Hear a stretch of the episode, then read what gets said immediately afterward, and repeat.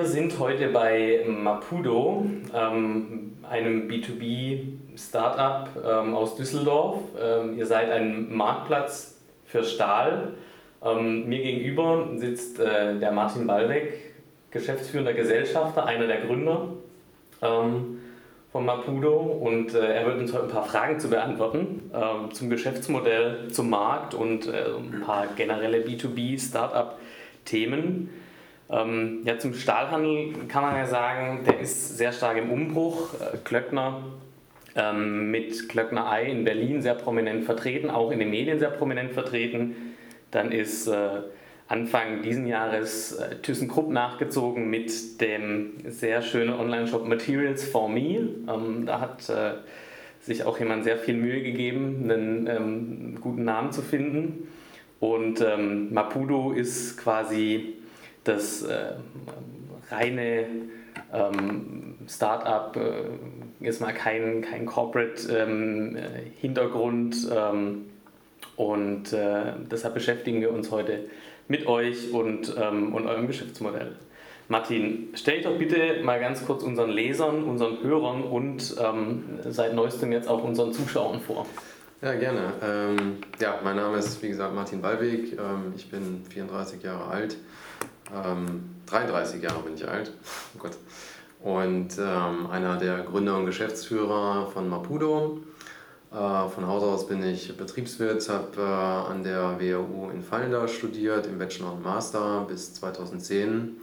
Vorher habe ich noch eine Ausbildung gemacht zum Automobilkaufmann bei der Daimler AG ähm, ja, und im Anschluss an das Studium, beziehungsweise schon während des Studiums, habe ich mein erstes Startup gegründet, die EOVent GmbH. Äh, das war ein Spin-off aus der RWTH Aachen, äh, was ich zusammen mit Ingenieuren gegründet habe, um Windenergieanlagen zu entwickeln.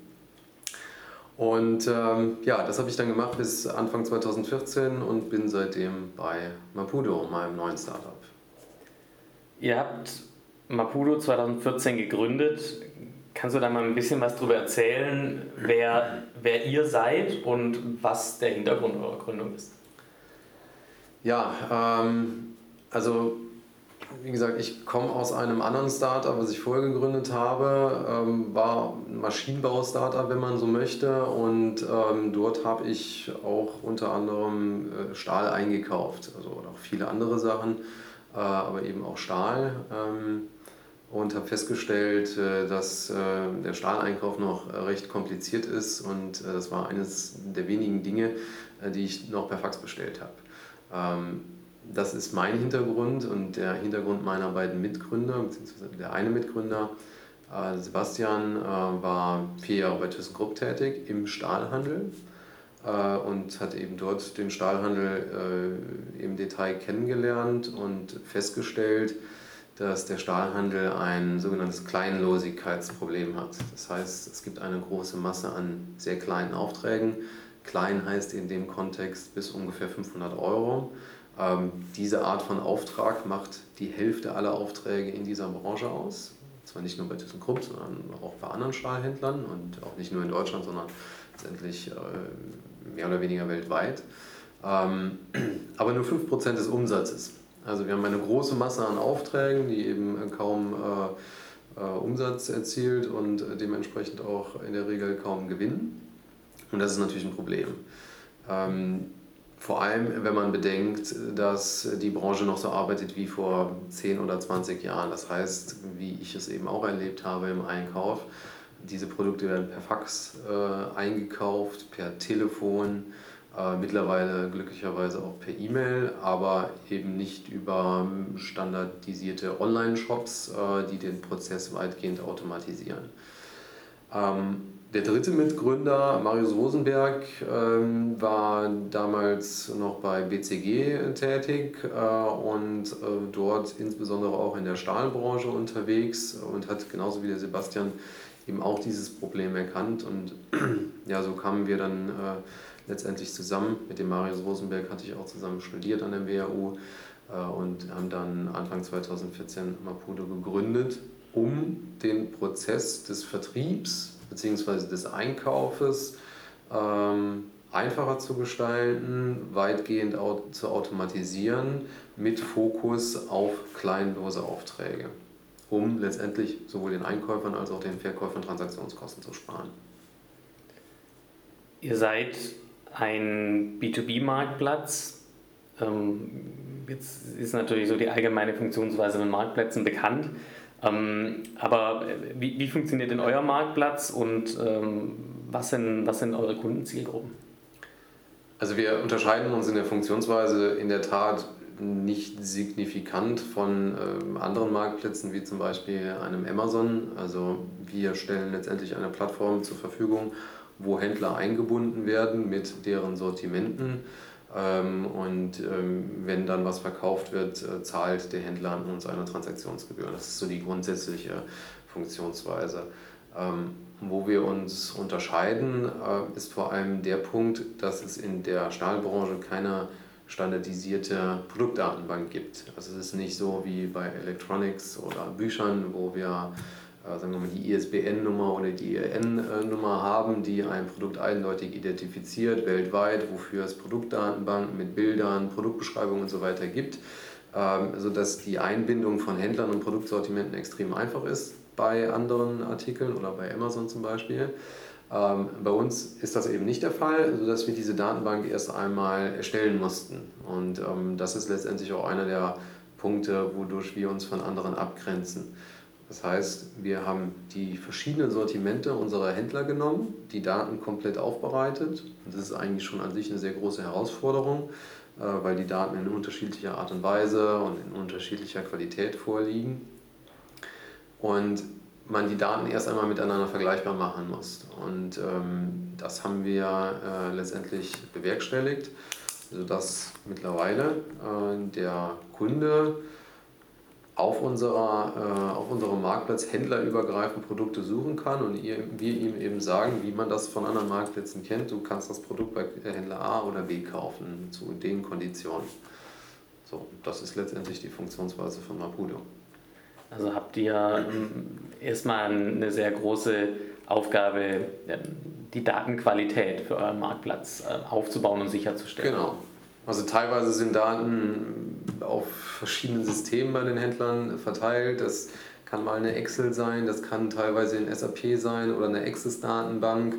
Ähm, Preise werden teilweise in anderen Systemen gepflegt als Produktdaten, Verfügbarkeit und so weiter. Und äh, das müssen wir halt letztendlich alles zusammenbringen. Und ähm, wir unterstützen dabei eben die Händler auch extrem stark. Ähm, wir nehmen letztendlich das, was verfügbar ist und äh, bereiten es dann auf und äh, das äh, sogar ohne irgendwelche Kosten dafür weiterzugeben an die Händler.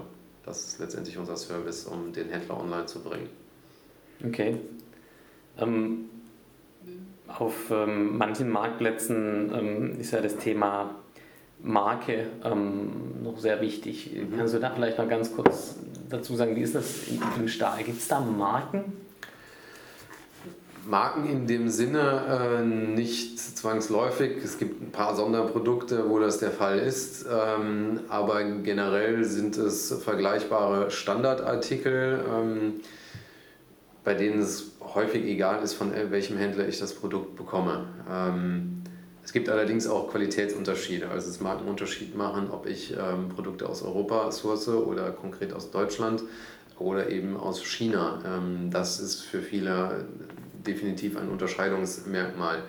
Ähm, häufig spielt der Händler als äh, Marke auch eine Rolle, ähm, weil mit dem Händler natürlich ein gewisses Service-Level auch verbunden ist. Also manche Kunden kaufen gerne bei ThyssenKrupp, ähm, weil ThyssenKrupp zum Beispiel ein sehr breites Sortiment hat, ähm, sehr, sehr, sehr, gut, äh, sehr guten Service bietet.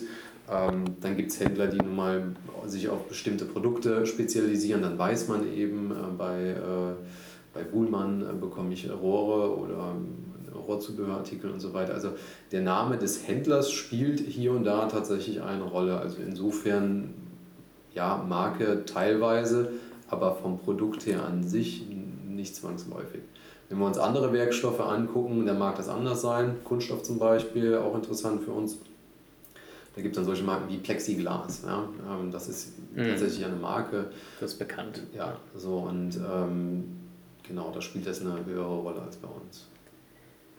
Alle drei Gründer von Maputo haben bereits vor der Gründung sowohl operative als auch strategische Erfahrung mit der, mit der Branche oder den Branchen, du hast gerade Kunststoff auch noch angesprochen. Äh, wie wichtig und wie hilfreich ist diese Branchenerfahrung für euch ähm, gewesen in der Vergangenheit?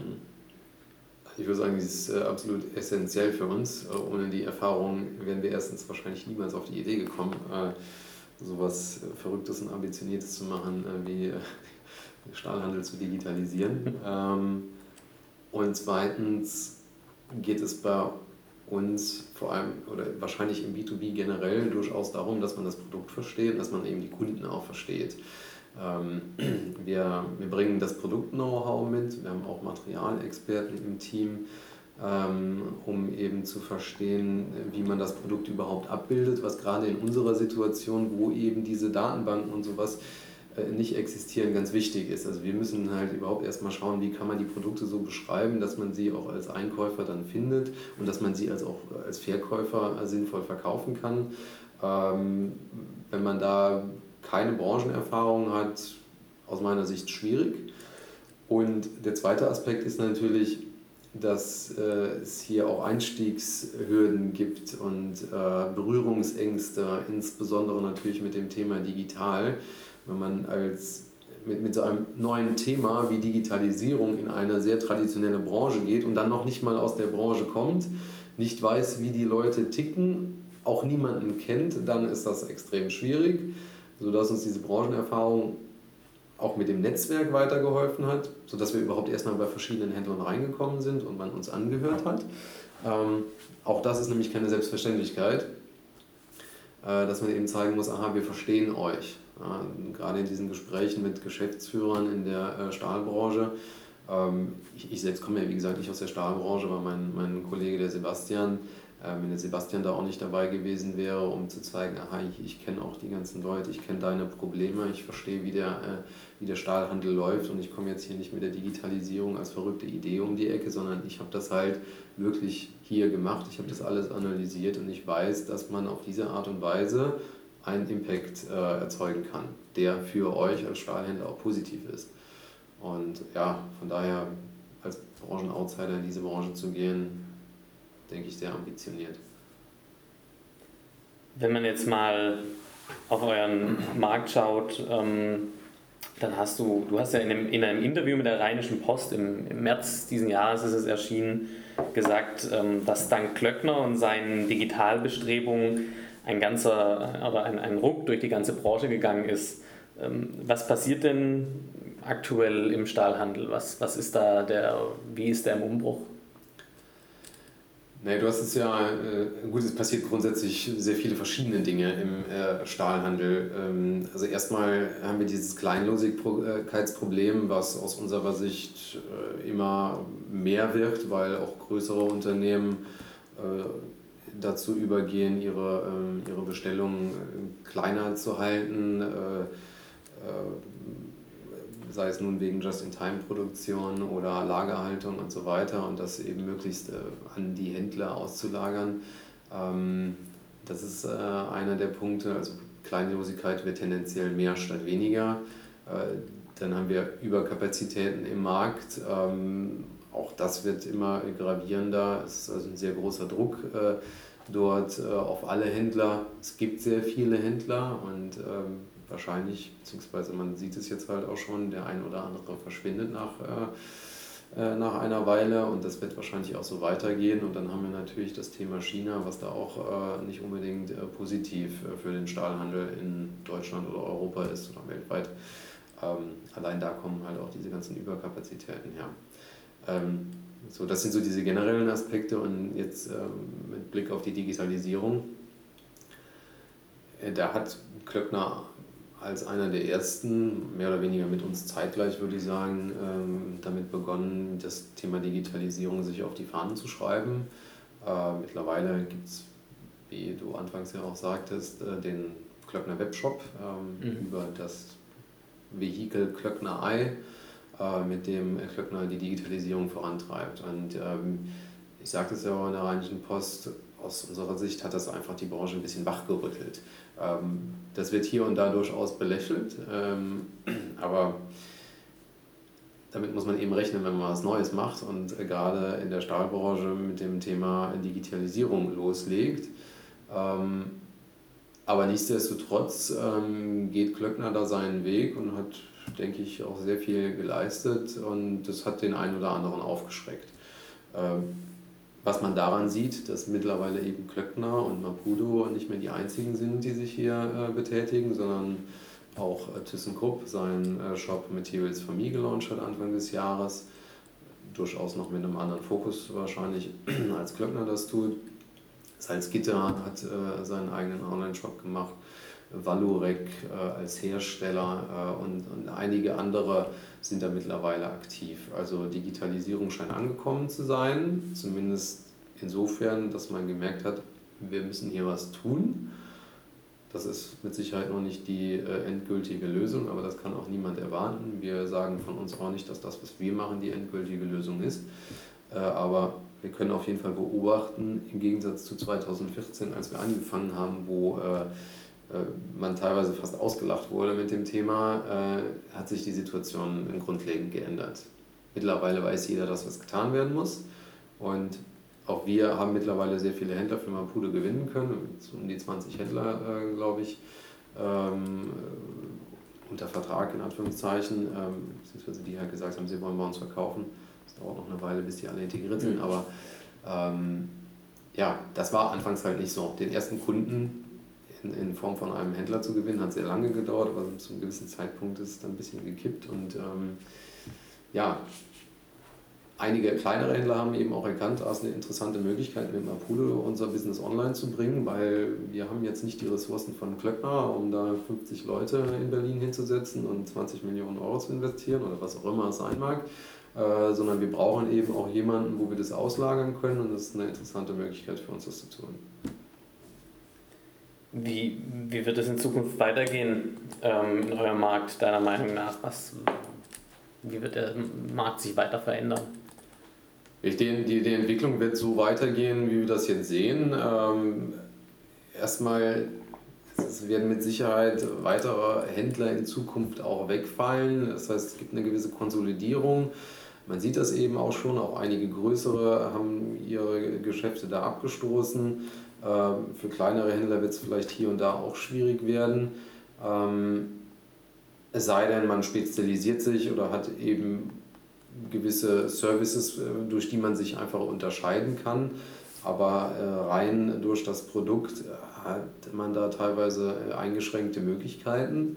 Und deswegen muss man sich aus unserer Sicht jetzt so aufstellen, dass man für die Zukunft eben auch gewappnet ist. Und ähm, das online diese Produkte verkauft werden, ist aus meiner Sicht vollkommen klar, dass das in Zukunft so passieren wird. Das wäre äh, sehr erstaunlich, wenn die Stahlbranche die einzige Branche sein sollte, die nicht digital verkauft. Mittlerweile tut es fast jeder. Äh, und äh, das wird nicht passieren, dass Stahl da die Ausnahme ähm, auf diesem Planeten bleiben wird. Von daher ist es nur eine Frage der Zeit, bis das passiert, dass digital mehr verkauft wird. Momentan muss man sagen, ist das natürlich noch in den Kinderschuhen und es kann auch keiner erwarten, dass wenn man jetzt seinen Online-Shop äh, launcht, dass dann auf einmal äh, die Bombe einschlägt und äh, Gott und die Welt online einkauft. Das wird so nicht passieren, aber es ist halt ein Prozess, der sehr lange dauert, gerade im B2B und insbesondere in der Stahlbranche. Und wenn man dort nicht frühzeitig anfängt, sich darauf vorzubereiten und die äh, nötigen Schritte einzuleiten, dann steht man halt in ein paar Jahren höchstwahrscheinlich äh, als der Verlierer da. Deswegen mag das, was eben Klöckner macht, für den einen oder anderen noch etwas zu früh erscheinen, aber auf der anderen Seite bereitet es das Unternehmen eben vor auf eine zukünftige Situation. Und auch Thyssen geht eben in die Richtung und Salzgitter und die anderen, ähm, wie gesagt, mit unterschiedlichen Fahrplänen und unterschiedlichen Schwerpunkten. Aber man muss aufpassen, dass man nicht den Anschluss verpasst und den, den ja, einfach mal diesen initialen äh, Schritt gibt, äh, geht, um äh, in irgendeiner Form sich zu digitalisieren, sei es im Vertrieb oder in anderen Bereichen des Supply Chain. Aber die Reise geht einfach dorthin, das muss man wissen und das ist sehr offensichtlich mittlerweile. Wenn man jetzt mal auf die Kunden schaut, äh, die für euch interessant sind, ähm, dann ist es ja, stelle ich mal die, die These auf, äh, dass je größer und interessanter die ähm, Kunden generell für B2B-Startups werden, desto eher stehen auf Kundenseite eingefahrene Prozesse und äh, Compliance und IT-Restriktionen ähm, der Einführung einer, ja, so wie ihr das ja eigentlich seid, einer innovativen Beschaffungslösung irgendwo im Weg. Wie geht ihr bei Mapudo vertriebs- und kundenseitig mit dem Thema Compliance versus Innovation um? Also ich würde da gar nicht so unbedingt den Gegensatz sehen. Hin und wieder mag es zwischen Innovation und Compliance durchaus Konflikte geben, weil es nun mal diese eingespielten Prozesse gibt und gewisse Regeln, an die man sich als Unternehmen halten muss. Ähm, und das wiederum kann von Kunde zu Kunde unterschiedlich sein. Wir haben ja letztendlich auch zwei Kunden. Also unsere direkten Kunden sind letztendlich ja die Stahlhändler. Die eigentlichen Kunden auf dem Marktplatz sind dann die Einkäufer. Ähm, bei den Stahlhändlern äh, kann es an, Themen wie einem Betriebsrat vielleicht scheitern oder sowas in der Richtung. Äh, es ist letztendlich eine, eine digitale Lösung und da haben in großen Unternehmen Betriebsräte Mitspracherecht. Ähm, ähm, das kann man nicht einfach mal so einführen. Das hat ja auch gegebenenfalls personelle Konsequenzen, weil vielleicht Mitarbeiter entlassen werden oder in neue Positionen umgeschichtet werden. Äh, das ist also durchaus ein Thema, was man nicht unterschätzen darf. Ähm, so rein rechtlich gesehen, ähm, da gibt es natürlich die grundsätzlichen Vorbehalte in den Unternehmen, in großen Organisationen. Da hat jeder so seine eigene Agenda. Ähm, die Vertriebsmannschaft ist eventuell nicht unbedingt begeistert von einer digitalen Lösung. Das hängt davon ab, wie der Vertrieb incentiviert ist. Äh, kann aber auch äh, genau umgekehrt sein, wenn der Vertrieb halt sagt, ähm, wir wollen keine kleinlosigen Aufträge, damit wollen wir uns gar nicht auseinandersetzen, sondern wir wollen uns auf werthaltige Kunden fokussieren oder was auch immer. Ähm, also da sehen wir eigentlich weniger Compliance-Probleme auf der Händlerseite obwohl die Stahlbranche ja traditionell durchaus hier und, wieder, äh, hier und da Compliance-Probleme gehabt hat. Aber durch unsere digitale Lösung sehen wir da eigentlich kein Problem. Also Im Gegenteil, es kommt ja mehr Transparenz in den Markt. Also ähm, sollten eigentlich die regulierenden Stellen davon äh, eher ähm, begeistert sein oder sich darüber freuen, dass wir das eben in diese Richtung bewegen.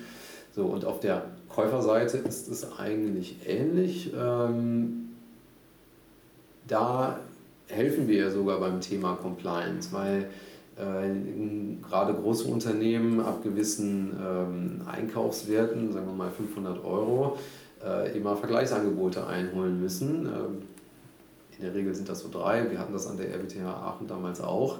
Ähm, da darf ich halt einfach nicht einkaufen äh, ab 500 Euro, wenn ich keine Vergleichsangebote habe. Ja. So, und äh, das macht natürlich diesen ein, ganzen Einkaufsprozess auch wiederum aufwendiger. Ich muss jedes Mal meine drei Angebote einholen, ähm, weil ich eben sonst nicht bestellen darf. Und das wird über unsere Plattform äh, durchaus einfacher, weil ich das Produkt eben händlerübergreifend einkaufen kann und dann je nachdem, was für ein Produkt ist, vielleicht meine zwei oder drei Angebote schon sehe. Habe also damit meinen Job erledigt und kann äh, compliance-konform, wenn man so möchte, einkaufen. Ähm, oder überhaupt dieser ganze Prozess. Es gibt Bedarfsträger auf einer Baustelle und es gibt Einkäufer, die Aufträge äh, eben bewilligen müssen. Mhm. Ähm, auch das ist bei uns abgebildet, äh, weil wir einen mehrstufigen Einkaufsprozess auf der Plattform haben, äh, um eben auch das schlanker zu gestalten und von der Baustelle bis zur Bestellung da äh, einen einheitlichen Prozess haben ähm, und, und diesen ganzen ähm, Kriterien eben gerecht zu werden. Also insofern, ja, Innovation ist das bei uns ja durchaus. Ähm, es ist eine IT-Innovation, die ähm, in manchen Unternehmen dafür äh, dazu führen kann, dass es von Gremien, äh, Betriebsrat und so weiter abgenommen werden muss. Aber grundsätzlich gibt es da eigentlich keine großen Schwierigkeiten, außer den gewöhnlichen Vorbehalten, die man halt eben hat. Das ist ja weniger eine Compliance-Frage.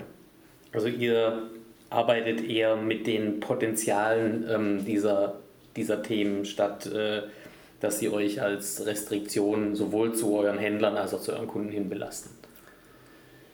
Ja, wir müssen aber eben auch mit diesen Restriktionen natürlich umgehen. Mhm. Also wir äh, hören ganz genau hin, äh, wo die Bedenken, äh, das ist auch so ein schönes deutsches Wort, äh, Ängste, Bedenken in Deutschland liegen und äh, bei den Kunden und müssen da natürlich drauf eingehen. Das ist äh, auch nochmal aus meiner Sicht ein großer Unterschied zu den meisten B2C-Themen. da hat man sowas in der Regel nicht, beziehungsweise da hat man eine große Masse von Kunden, äh, die viele Dinge einem auch äh, am Anfang mal verzeihen. Ähm, da hat man so diese, diese, diese, diese ersten User, die gerne was ausprobieren ähm, und, und viele Fehler eben als unkritisch ansehen. Das hat man im B2B, so wie wir das kennengelernt haben, tendenziell eher nicht. Da kann man auch mit einer etwas abgespeckten Produktvariante starten aber der Anspruch an das erste Produkt ist wesentlich höher, ähm, als es im B2C der Fall ist. Zum Abschluss vielleicht noch eine Frage, ähm, die sicherlich viele ähm, ja, Manager und, und, und, und, Inhaber und Unternehmer, traditioneller etablierter Unternehmer beschäftigt. Ähm, die Stahlbranche ist ja mit Sicherheit ein sehr gutes Beispiel dafür, wie die analoge Trägheit ähm, und der analoge Tiefschlaf traditioneller, etablierter Unternehmen dazu beiträgt, dass diese einfach ja, eine riesengroße Gefahr laufen, ähm, digital abgehängt zu werden. Was kann denn aus deiner Sicht ein Traditionsunternehmen tun, um diesem Dilemma entgegenzuwirken? Also grundsätzlich sollte man Dinge einfach mal ausprobieren. Vor allem, wenn das Risiko vergleichsweise überschaubar ist. Ähm, und man muss versuchen, seine Berührungsängste einfach mal zu überwinden. Ähm, das ist auch einer der Gründe, warum wir zum Beispiel es unseren Händlern und Einkäufern so einfach wie möglich machen, hier diesen Schritt zu gehen, äh, ohne signifikante Kosten zum Beispiel investieren zu müssen. Also man muss letztendlich schauen, wie hoch ist das Risiko, was ich hier eingehe, um ein neues Thema auszuprobieren, um äh, äh, vielleicht auch schrittweise mein Unternehmen zu digitalisieren ähm, und, und diese Dinge dann äh, einfach mal angehen. Äh, man muss auch von dem Abstand, äh, etwas Abstand von dem Anspruch nehmen, immer direkt die 100% Lösung zu machen. Das hängt so ein bisschen mit dem zusammen, was ich eben meinte. Äh, Im B2B muss man sehr häufig mit einer guten Lösung schon starten, weil solche Fehler dann einem nicht verziehen werden. Aber man muss auch innerhalb seines Unternehmens davon Abstand nehmen, direkt äh, alle Bereiche und das gesamte Unternehmen zum Beispiel zu digitalisieren und zu sagen, okay, Digitalisierung, das ist natürlich ein riesengroßes Schlagwort, Industrie 4.0, äh, da gibt es so viele unterschiedliche Themen, dass man da auch schnell den Überblick verliert und am Ende dann gar nichts macht, statt vielleicht sich ein Thema mal rauszupicken und zu sagen, gut, dann fangen wir damit mal an. Und das ist natürlich fatal, wenn man den Anspruch hat, wir machen die 100% Lösung oder gar nichts. Ja? Und dazwischen gibt es gar nichts.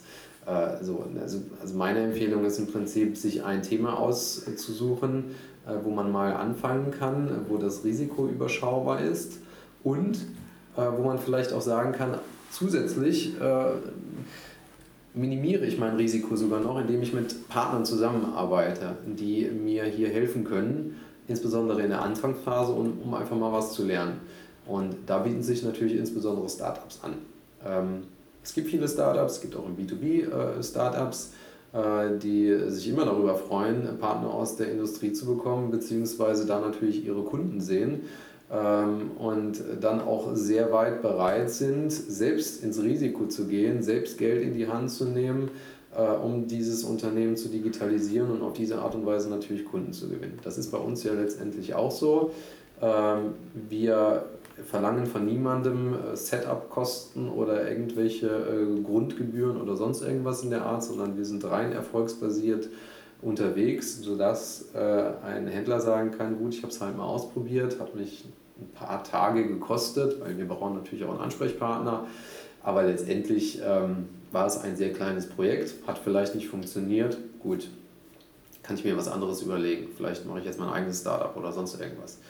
Ähm, aber diese Beispiele hat man sehr häufig, dass man eben einfach so, so ein Startup als Speedboat nutzen kann in der Anfangsphase, um zu lernen, um äh, eben äh, verschiedene Bereiche zu digitalisieren äh, und hier erste Schritte in diese Richtung zu machen.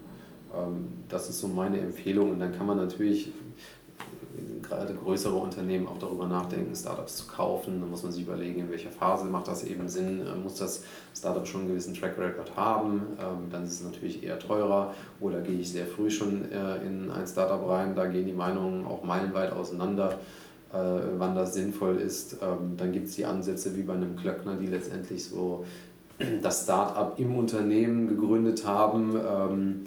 Das hat mit Sicherheit auch seine Vorteile, weil man es dann direkt im Unternehmen hat. Man verliert aber wieder so einige der Vorteile eines externen Startups.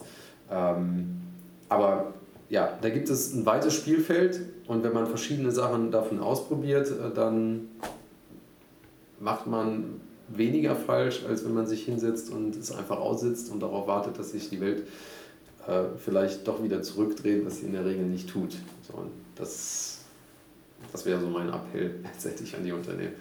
Wenn jetzt einer dieser Händler ähm, mit euch zusammenarbeiten möchte oder euch, euch ein Kaufangebot machen möchte, äh, wo erreicht er euch dann am besten? Ähm, die, die Kontaktdaten stehen auf äh, der Webseite, also uns zu erreichen ist kein Problem.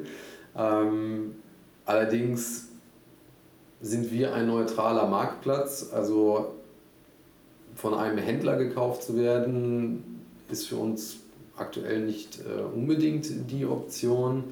Äh, Zusammenarbeit auf jeden Fall, ja, das machen wir ja eben auch sehr intensiv. Ähm, aber das hängt dann stark davon ab, welche Art von Händler das ist, ob man da über eine Beteiligung, Kauf oder sowas äh, sprechen kann. Ähm, es gibt natürlich auch Stahlhersteller, mit denen wir eben auch sprechen, ähm, was für uns auch durchaus interessante Kooperationspartner sind. Also man, man braucht so als Startup in der Branche durchaus jemanden, der in der Branche ist oder zumindest branchennah mit dem Thema irgendwas zu tun hat, aus unserer Sicht, weshalb wir uns auch Partner äh, dementsprechend suchen und auch Investoren. Äh, bei uns geht es jetzt ja auch in die nächste Finanzierungsrunde. Ähm, aber man muss eben schauen, mit wem man da äh, sich verheiratet, um natürlich auch dieses Geschäftsmodell an sich nicht äh, zu torpedieren. Ja. Vielen Dank für das spannende Interview. Ähm, Martin Mapudo, dir, deinen Mitarbeitern, Mitgesellschaftern ähm, weiterhin alles Gute. Ich denke, wir werden euch auf jeden Fall weiter beobachten. Vielen Dank. Dankeschön.